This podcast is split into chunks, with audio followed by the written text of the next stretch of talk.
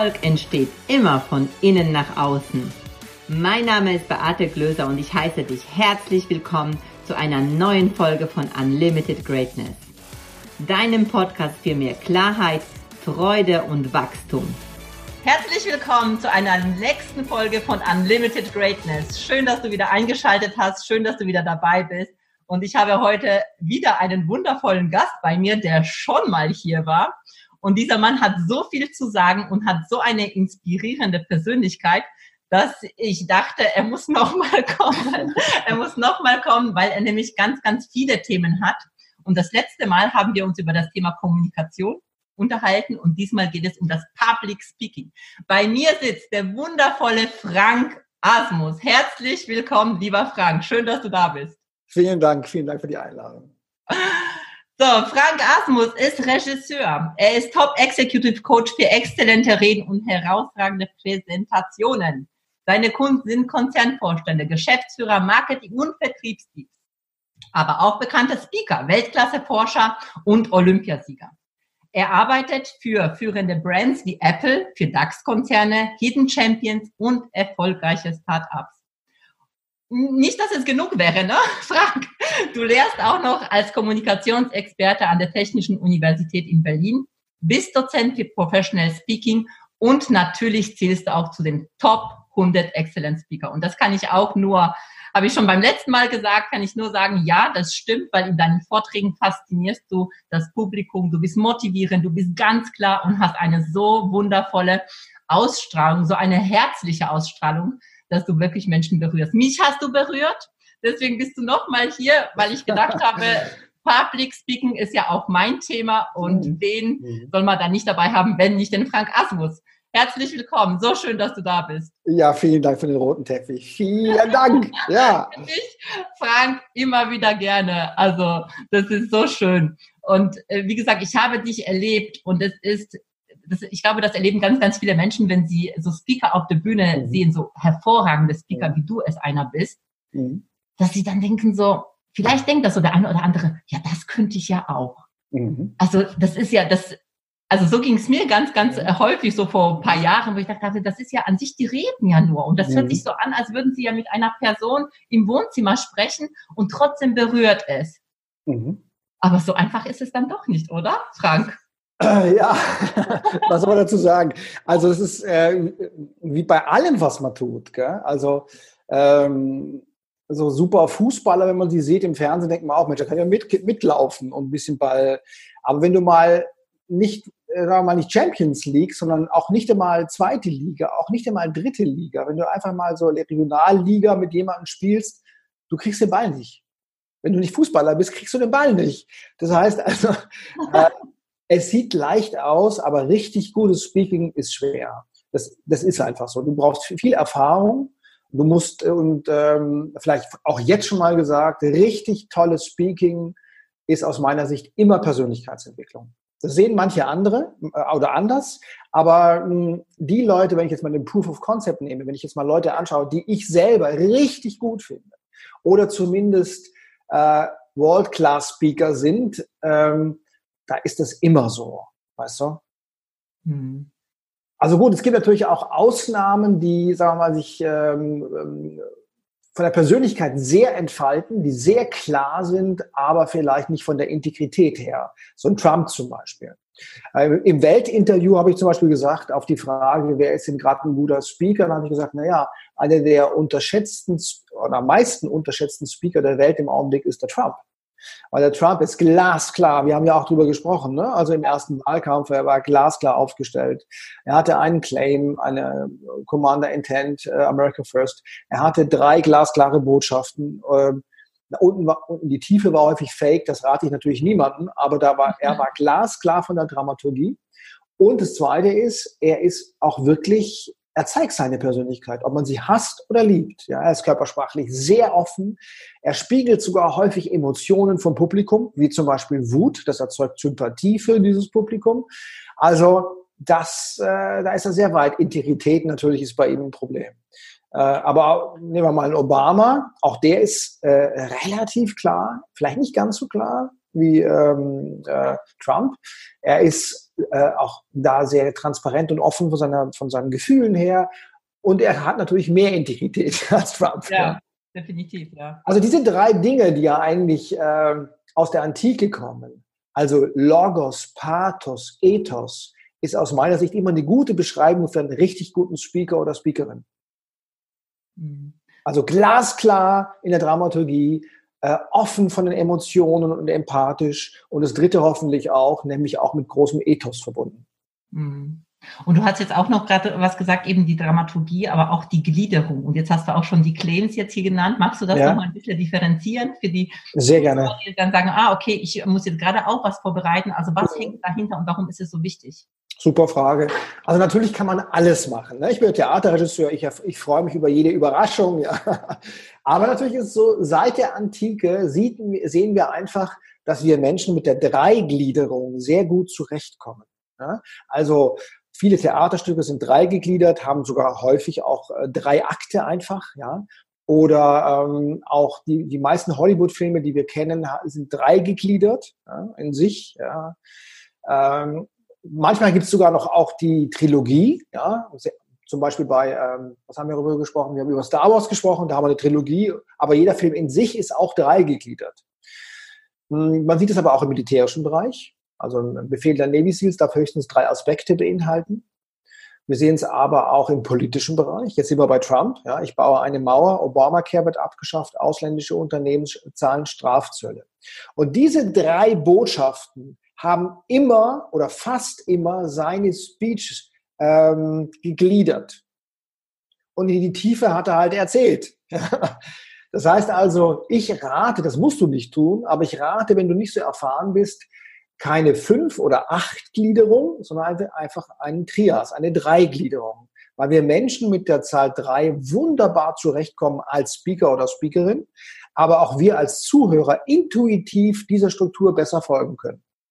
Und das kann ich auch unabhängig, wie lang der Vortrag ist. Völlig unabhängig. Ich meine, äh, ich arbeite ja, bei Apple hast du ja vorher gesagt, da ist es ja auch so, dass zum Beispiel der Steve Jobs, äh, seine Keynote war drei gegliedert durch drei Botschaften. Aber diese drei Botschaften waren auch nachher auf der Website oder auf dem Aufsteller in China oder der Vertriebler an der Front hat diese drei Botschaften genutzt. So wird eben die Führungskommunikation des Keynote-Speakers sogar zur strategischen Kommunikation. Das heißt also, ich weiß nicht, wer jetzt zuhört alles, ja, aber wenn es Führungspersonen sind oder Trainer oder Speaker, du hast meinetwegen, du sprichst über äh, deinen, deinen, deinen Expertenbereich, dann hast du vielleicht drei zentrale Botschaften, die könntest du auch natürlich nutzen für deine Website. Klar. Schön. Ja, schön. Und äh, nochmal, um auf die Bühne zurückzukommen. Du, du hast irgendwo gesagt, jeder kann auf die Bühne. Ja, klar. Aber es ist viel Arbeit. Ja, ist es. Also das ist, äh, das sind ja so zwei Glaubenssätze, die du vorher auch schon so geteasert hast. Der eine ist eben ähm, bei vielen, ich kann das nicht. Ja, aber das ist total Quatsch. Das kann jeder. Es geht nur darum, sich Positiverlebnisse zu holen mit Speaking. Ja, also die, die, unsere Referenzerlebnisse machen ja unsere Glaubenssätze. Und man hatte wahrscheinlich Negativerfahrungen irgendwie in der Schule oder wurde blöd herangeführt an diese Sache. Aber letztendlich kann das jeder. Also ich habe Leute gesehen in, Natürlich, wenn du sprechen kannst, aber selbst auch dann, wenn du nicht sprechen kannst, machst du es halt anders. Also ich bin ja Theaterregisseur. Das heißt, ich habe in den USA Leute getroffen, die hatten keine Arme und keine Beine mehr und waren total gute Speaker. Ich habe ja euch erzählt, das Beispiel bringe ich gerne hier, mein Nachbar, der ist ja Arzt und verpflanzt Organe. Das ist ja was äh, wirklich Schwieriges. Also eine Leber bei einem raus, beim anderen rein. Und dann habe ich ja den Spaß bei euch gemacht, der hat nur Talent. Nein, das, nein, er hat natürlich nicht nur Talent. Er hat 15 Jahre harte Ausbildung hinter sich. Ja? Und Speaking ist lange nicht so komplex wie Organe zu transplantieren. Aber du brauchst natürlich äh, Erfahrung und du musst lernen und am besten bei den Besten. Ne? Also der eine Glaubenssatz ist also, äh, ich kann das nicht, jeder kann das. Das kann ich aus meiner 30-jährigen Erfahrung sagen. Jeder kann das. Wie gut und wie weit du damit kommst, entscheidest du. Ja. Und der zweite Glaubenssatz irgendwann bei vielen Menschen ist eben, ach, das kann ich auch. Und dann wird unterschätzt, wie weit der Weg eben ist. Ja, das sind diese beiden Glaubenssätze, die man meist hört. Ja. Ich hatte den zweiten, ich habe gedacht, ja, das kann ich auch. Und dann ja. stand ich auf der Bühne und dachte ich so, okay, es ist schon noch ein bisschen Vorüberlegungen äh, notwendig. Ne? ja, ich, besser. Ich kann gut kommunizieren. Ich konnte schon, ja. Also Kommunikation war schon für mich immer ein Thema. Ich liebe es, ja. mit Menschen zu sprechen. Wenn du Menschen liebst, liebst du auch mit ihnen zu sprechen. Ja, genau. Ja. Und das habe ich tatsächlich eine Zeit lang unterschätzt, was es bedeutet, auf der Bühne zu sprechen. Heute weiß mhm. ich es, weil ich stand eben auch bei der Gedankentankenbühne. Ne? Ja. Und äh, da war eine ganz andere Vorbereitung. Ja. Da, da gehst du, Absolut. ja, jetzt gehe ich mal dahin und spreche so wie jetzt mal ein Interview, wo ich dann äh, mich nur inspirieren lasse. Mhm. Mhm. Und gleichzeitig aber zu wissen, ich darf auch mit dem Publikum spielen und doch mhm. das eine oder andere halt aufnehmen, was natürlich ich vorher nicht wissen kann. Mhm. Ja, absolut. Also natürlich ist äh, ein Geheimnis ist bei Public Speaking ähm, wirklich mit den Menschen da unten zu sprechen. Wirklich nicht zu den Menschen, sondern mit den Menschen. Ja. Egal wie interaktiv du sprichst. Ja? Also zum Beispiel so ein Obama, das erzähle ich gerne, wenn der als er in Köln war, der hat ja der ist ja so verbunden mit Menschen. Der ging ja durch die Gänge und hat Ordner links und rechts gegrüßt. Und die haben gesagt, oh, Papa hat mich gegrüßt. Ah, weil der die Leute wirklich wahrnimmt. Ja, und so, wenn er dann auf die Bühne geht, dann nimmt er auch wirklich die Leute wahr. Natürlich nicht alle 15.000. Aber so, er spürt die Atmosphäre ganz tief. Er hat eine große Empathiefähigkeit. Und aus dieser, dieser Empathiefähigkeit heraus spricht er. Und das schafft diese Verbindung. Ähm, das kennt sie ja wahrscheinlich auch. Ich wurde gerade in einem anderen Interview gefragt, was ist Präsenz? Präsenz ist Wahrnehmung. Wenn jemand wahrnehmend ist und dann wirkt er präsent. Mhm. Ist es das, was unterscheidet äh, langweilige Vorträge von nicht langweiligen Vorträgen? Oder was ist es noch? Also es sind ja verschiedene Dinge. Ähm, zum Beispiel, ich habe so einen Ablauf und da glaube ich, äh, macht das ganz deutlich. Also ich bereite mich vor auf die Speech oder es ist eine, die ich äh, auf der Stange habe sozusagen. Ja. Also die Vorbereitung ist ganz, ganz wichtig. Dann äh, gehe ich ja in ein State. Ja? Ich oh, tue mich also körperlich vitalisieren, ich richte mich vom Fokus her aus. Wahnsinnig wichtig, weil wenn du nicht körperlich vital bist, kann, bist du auch nicht beweglich, bist du auch nicht emotional offen, kannst womöglich mit äh, Kritik nicht gut umgehen, kannst mit pers persönlichen Angriffen nicht umgehen. Mhm. Schaffst vor allen Dingen auch, wenn es lang ist, keine sieben Stunden Speech. Ja? Du musst dich also körperlich vorbereiten. Macht jeder Schauspieler vom Vorsprechen. Das ist einfach notwendig. Macht jeder Sportler, wenn ich mit Olympiasiegern arbeite, die machen ja alle warm. Das musst du schon machen. Also dieses Warmmachen. Und dann ist unglaublich wichtig, in den Kontakt mit den Menschen zu gehen. Also nicht mit dir, manche, die zum Beispiel meditieren vor einer Speech, das führt manchmal dazu, das kann man machen, aber manche führen, führt das manchmal dazu, dass die dann nicht in den Kontakt kommen. Die bleiben dann so mit sich selber. Mhm. Ja? Du musst dann auch mit dem State, den du hast und mit dieser Verbundenheit mit dir selber, musst du dann die Verbindung mit dem Publikum schaffen. Und ich erinnere mich ganz deutlich, bei euch war das zum Beispiel so, da war ich im State, aber ich hatte irgendwie wenig geschlafen, keine Ahnung, was da war. Und dann habe ich einfach, als ich schon das Mikrofon hatte, ich weiß nicht, ob du dich daran erinnerst, da bin ich durch die Gänge schon mal gegangen und habe mir die Leute angeschaut und begrüßt. Das hast du also, sogar erzählt dann. Das hast du sogar. Genau. Ja, ja erzählt, genau, genau. Einfach um diese. Schön. Das, ja. praktisch wirklich das, was gewesen ist, hast du auch noch offengelegt, warum ja. du das gemacht hast. Genau. Und dadurch kam ich in die Verbindung. Natürlich ist es schön, auch für uns als Publikum, wenn ein Speaker oder eine Speakerin eben äh, auf Augenhöhe agiert. Äh, das ist ganz, ganz wichtig äh, vom Ansatz her. Äh, sogar eher dient. Ja, ich versuche immer zu dienen. Also, ähm, aber dann habe ich den Kontakt gesucht für mich selber mit den Menschen. Also nochmal, ich war gut vorbereitet. Ich bin in äh, körperliche Vitalität gegangen, hab, bin also im Hotelzimmer gehüpft und habe mich ausgerichtet. Dann habe ich den Kontakt gesucht. Und jetzt habe ich das schon gesagt, was, äh, äh, was das nächste, was ich schon gesagt habe gerade, ist dann, äh, äh, dann gehe ich in Hingabe, weil Hingabe macht frei auf der Bühne. Also wenn du den Menschen wirklich dienen möchtest, dann kommt plötzlich, dann entfaltest du deine Persönlichkeit. Das ist so ein Satz von mir. Hingabe entfaltet deine Persönlichkeit. Wow. Habe ich mir nicht habe ich mir nicht ausgedacht, das ist so. Ja. Das habe ich äh, bei Schauspielern immer gesehen. Wenn die anfangen, für das Publikum zu agieren, plötzlich werden die viel schöner, entfalten sich, die Emotionen gehen auf, sie werden stark, sie werden klüger, ja, alles Mögliche. Also Hingabe macht frei. Und jetzt gerade in dem Moment kam mir so ein Impuls, in dem Moment, wo ich dann so eine Hingabe habe, ist ja auch, ja. das haben wir in, im letzten Interview so ein bisschen angesprochen, da, da zeige ich mich ja auch wieder verletzlich. Du zeigst dich verletzlich, absolut. Und gleichzeitig spielt, glaube ich, Verletzlichkeit gar nicht mehr so groß die Rolle für dich selber, weil ähm, der Bedarf der anderen befreit dich aus deiner Ich-Bezogenheit. Mhm. Du bist mit dir gar nicht so verklebt. Selbst wenn du angeschossen wirst im persönlichen Angriff, kann passieren mal, ja. Äh, selbst dann hast du mehr Abstand dazu, weil du ja gerade bei, bei dem anderen bist, weißt du? Und dann fragst du dich, was steckt jetzt da dahinter? Weißt du? Also was ist die eigentliche Absicht oder welche Not auch steckt dahinter? Warum muss der mich jetzt persönlich angreifen?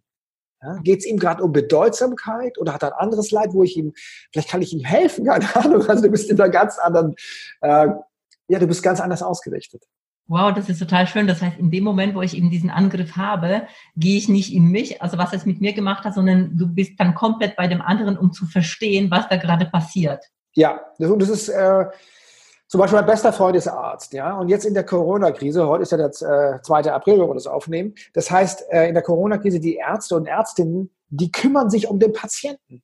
Die meisten sind wirklich total beim Patienten. Ob es ihnen jetzt rechts an der Hüfte zwickt oder nicht, ist ihnen nicht so wichtig. Mhm. Die könnten jetzt ja auch als Arzt sich um ihre Hüfte kümmern. Nee, machen sie nicht. Die, kü die kümmern sich um das Beatmungsgerät. Und das ist die Hingabe. Das ist Dienen.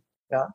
Und das ist meine Erfahrung jetzt nach 55 Jahren dass die Menschen am schönsten werden, wenn sie dienen. Hm. ja, das ist total schön. Und gleichzeitig kommt mir gerade so, so, ein Gedanke, was ist mit den Menschen, die eben dieses wahnsinnige Lampenfieber haben mhm. oder auch diese Angst vom Sprechen haben, wie können sie das überwinden, damit sie in diese Verbindung kommen? Genau, also erst, das erste ist. Das ist ein großer Punkt letztendlich, ne? warum ja. Menschen sich nicht vor, äh, vor, anderen Menschen stellen. Und wir wissen, das ist einer der größten mhm. Ängste. Ich glaube, es ist noch vor dem Sterben. Mhm. Ja, also da können wir wieder sagen, diese drei Aspekte, die ich im letzten Podcast von dir äh, äh, geöffnet habe, gelten da auch wieder aus meiner Sicht. Ähm, das eine ist, du brauchst ja, um äh, große Herausforderungen äh, gut zu meistern, brauchst du guten State, sagen die Amerikaner. Und State bedeutet körperliche Vitalität. Das bedeutet, dass du der, der Situation einen positiven Sinn gibst, also Meaning, und dass dann, dass du einen klaren Fokus hast. Ja? Das heißt, die Nervosität ist dafür da, dass dein Körper in die körperliche Vitalität kommt. Das ist eigentlich deine beste Freundin oder dein bester Freund in Wirklichkeit. das sorgt dafür, dass du bereit bist. Natürlich kann es zu viel werden. Und zu viel wird es dann, wenn du eben nicht im Körper bist, wenn du im Vorderhandlappen bist und intellektualisierst, dir irgendwelche Szenarien ausmalst, die du nicht, äh, dann, dann arbeitet dein Körper und bereitet sich die ganze Zeit darauf vor, ja, wann geht's denn jetzt endlich los? Und wenn du eben zum Beispiel dich körperlich vitalisierst durch Sport davor, dann geht das runter dann geht das runter. Du tust das abarbeiten auf ein positives Maß. Ja? Du kannst dir natürlich dann auch noch helfen durch Atemübungen und so. Würde jetzt vielleicht zu weit führen, da gibt's, kann man einiges machen natürlich, um die Nervosität äh, in den Griff zu bekommen. Aber denk vielleicht eher daran, sie ist da, um, damit du vital bist. Und gib ihr vielleicht eine andere Bedeutung. Denn die Bedeutung macht ja unsere Emotion, nicht die Sache an sich. Das heißt, also die Energie geht hoch, du spürst es. Jetzt kannst du framen oder äh, bewerten. Mist, ich krieg Angst, dann hast du ein Problem. Ja. Oder du kannst sagen, ich bin, glaube ich, freudig erregt. Weil ich meine, du wolltest ja bei Gedankentanken raus. Und. Erregung ist nichts Schlechtes, sondern Erregung hilft dir, positiv zu äh, agieren. Ja, du kannst es also umframen. Das wäre also das Zweite. Das Erste war also die körperliche Vitalität hochfahren, indem du Sport machst. Das Zweite ist also, dass du dir eine andere Bedeutung gibst, diesem Gefühl und was da hochkommt und diese Energie, ist letztendlich nur Energie. Ja? Ja. Ähm, und das Dritte ist also, dass du deinen Fokus ausrichtest auf das, was jetzt wichtig ist. Und der Fokus bei Speaking ist immer Hingabe. Wow. Und äh, ich glaube trotz allem, es gibt ja diese Menschen, die schon einfach gar nicht diese Hürde nehmen, dass sie vor einer Gedankentankenbühne stehen, weil sie von Anfang an sagen, nee, da gehe ich jetzt mal gar nicht hin, weil ich kann nicht sprechen. Was ja. würdest du denen empfehlen? Ja, das ist einfach nur, wie gesagt, das ist ein Learning, das ist äh, eine Ausbildung, ja. Oh, also, und, doch, also von gut, also von Menschen, die äh, richtig gut sprechen können, einfach in die Ausbildung zu gehen, das Thema Persönlichkeitsentwicklung auch anzugehen. Ja, also natürlich kannst du es äh, ähm, dir selber aneignen, das ist aber schwierig. Also da muss man auch realistisch sein. Ich meine, jeder Olympiasieger hat einen Coach und jeder Fußballer hat auch einen Coach. Das ist halt so. Also ich mache jetzt hier keine Werbung, sondern das ist einfach eine Realität. Ein Coach ist eine, Ab, ist, ist eine Abkürzung. Und da würde ich mir einen Coach suchen, wo du sagst, Mai, der ist auf der Bühne oder die ist auf der Bühne toll und gleichzeitig aber auch, das ist auch wichtig, hat die Skills, um einen, äh, um jemanden weiterzubringen. Denn ähm, sagen wir mal so, als Regisseur oder auch Schauspieler war, war mir immer klar, es geht um die Individualität der Menschen. Weißt du, es geht nicht, jeder Speaker und jede Speakerin muss anders sein, weil die ja von ihrer Individualität anders sind. Und wie ich vorher gesagt habe, jemand, der vielleicht nicht expressiv ist oder nicht so expressiv wie ich, mein Vater war Franzose, ja, der kann, der kann aber auch ganz berührend und tief sprechen. Ja? Also es braucht auch jemanden dann, der auf die, auf die Individualität schauen kann. Nicht, dass alle gleich agieren auf der Bühne, weil Menschen sind unterschiedlich und das will man ja auch nicht sehen, dass alle in der gleichen Art speaken. Richtig, ja. ja. Ja, wir kommen jetzt gerade mit, diesem, äh, mit dieser Angst haben oder Lampenfieber. Äh, ich mache immer dieses, ich bin so aufgeregt. Also ich sage, ja. ich, sag, ich bin so aufgeregt und dann gleichzeitig habe ich auch dieses körperliche, diese Vitalität, ja. diese körperliche Vitalität, weil ich kann dann da dabei hüpfen. Ich bin so aufgeregt. Ja. Tatsächlich dann so, dass ich dann mich freue. Mhm. Ja, klar. Verrückt. Es ja. geht sofort in eine Freude, weil wenn du diese Angst gar nicht zulässt, dann kann sie gar nicht aufkommen. Ja, und Freude ist was ganz, ganz Tolles. Warum? Weil es gibt schon seit, ich glaube, zehn Jahren ist das ja mindestens, diese finnische Studie, die zeigt, es war ein Forscherteam, die zeigt, äh, die haben versucht, Emotionen abzubilden als Wärmebild. Das heißt zum Beispiel, ähm, eine Depression ist blau. Der Mensch spürt sich selber nicht mehr. Die, ähm, und welches Gefühl zeigt am meisten Regung im ganzen Körper? Und damit auch die Selbstwahrnehmung ist am höchsten. Es ist Freude. Ja. Deswegen fahren vielleicht nicht so viele Leute gern nach Italien. Also, das ist nicht nur äh, was obendrauf. Nein, in der Freude spürt der Mensch sich am meisten. In der Freude ist der Mensch am meisten in der Entfaltung. Weißt du? Ja. Also deswegen, ja, Freude ist ein super Navigator für alles Mögliche im Leben. Ja. Hast du manchmal Lampenfieber? Wenn man also, das nennen kann bei dir? Genau, also relativ selten. Das ist einfach die Gewohnheit. Natürlich aber ein bisschen ist immer da und dafür bin ich ja auch dankbar. Du weißt es ja, da fährt mein Körper hoch. Es gibt manchmal Situationen, wo ich mich vielleicht nicht ganz so wohl fühle in meinem Lampenfieber. Das ist riesig, was ich, 2000 strategische Berater. Ich sitze in der ersten Reihe, neben mir die Vorstände und einer spricht nach dem anderen und dann werde ich vielleicht noch falsch anmoderiert oder keine Ahnung und plötzlich und ich, äh, mein State ist, Entschuldigung, mein State ist schon so ein bisschen abgefallen, weil es schon eine Weile her ist, dass ich körperlich aktiv war. Da kann es sein, dass sowas hochkommt und dann helfe ich mir einfach durch Atemübungen. Also dann tue ich mich immer nicht beruhigen durch Atemübungen, dann komme ich wieder mehr zu, äh, mehr zu mir, natürlich Atemübungen, dass die mich nicht hören, ist ganz klar, ja, nicht laute, was muss los neben mir, nein, nein, ganz ruhig und so und dann bin ich wieder bereit. Ja. Sehr schön. Coachst du denn auch Privatpersonen? Also wenn ich jetzt, jetzt als Speakerin sage, ja. ach, ich muss unbedingt zum Frank Asmus, ich brauche so ein, zwei Tage, dass er mich noch richtig in meiner Speech so richtig das alles noch schön feilt. Also wenn, wenn jemand jetzt das hier hört und sagt, ja, ja. mit dem Frank Asmus, der hatte, der hat ja so viel drauf und das, was er erzählt, das hört sich alles so klar an und ich möchte mit ihm zusammenarbeiten. Machst du das? Und wenn ja, wie kommen die Menschen zu dir? Ja, ich mache das und ich mache das sehr, sehr gerne, weil in, von, vom Herzen her äh, bin ich Coach. Und äh, auf der Bühne als Speaker coache ich eigentlich. Ja, man merkt es vielleicht nicht so, aber in Wirklichkeit bin ich da auch Coach. Ja. Äh, oder Künstler vielleicht auch. Ich bin ja Regisseur. Ja. Ähm, und ich habe also diesen einen Bereich, diesen Corporate-Bereich, den ganz starken, also Führungskommunikation und strategische Kommunikation, insbesondere auf der Bühne, also der Keynote Coach. Ja. Und auf der anderen Seite habe ich äh, diesen ähm, Private-Bereich oder sagen wir mal Consumer-Bereich. Und das ist der Bereich, wo dann Top-Speaker zu mir nach Hause kommen oder auch äh, Trainer oder Trainerinnen und Coachen und Coachen. Ja. Die kommen dann zu mir nach Hause und dann ist es so ein sehr intensiver Tag, wo man sozusagen die Speech erarbeitet, die Dramaturgie der Speech und noch bestimmte äh, Übungen macht. Und äh, meistens ist es sogar so bei Trainer und Coaches, äh, dass man, ich ja auch vorschlage, dass die Speech nicht weg ist von ihrem Business, sondern dass die Speech ihre zentrale Speech ist, weil du brauchst nur eine zentrale Speech. Als Speaker brauchst du nur eine zentrale Speech, die soll richtig gut sein. Ja? Und äh, diese Speech transportiert deine Expertise, ganz, ganz klar. Ja? Das, das rate ich immer bei Trainern und Coaches, aber auch bei Unternehmern. Ja? Eine richtig gute Speech und die arbeiten wir dann an einem Tag, ja. Wow, schön. Was ist deine zentrale Speech? Was ist dein Thema deiner zentralen Speech? Sehr gute Frage. Ja.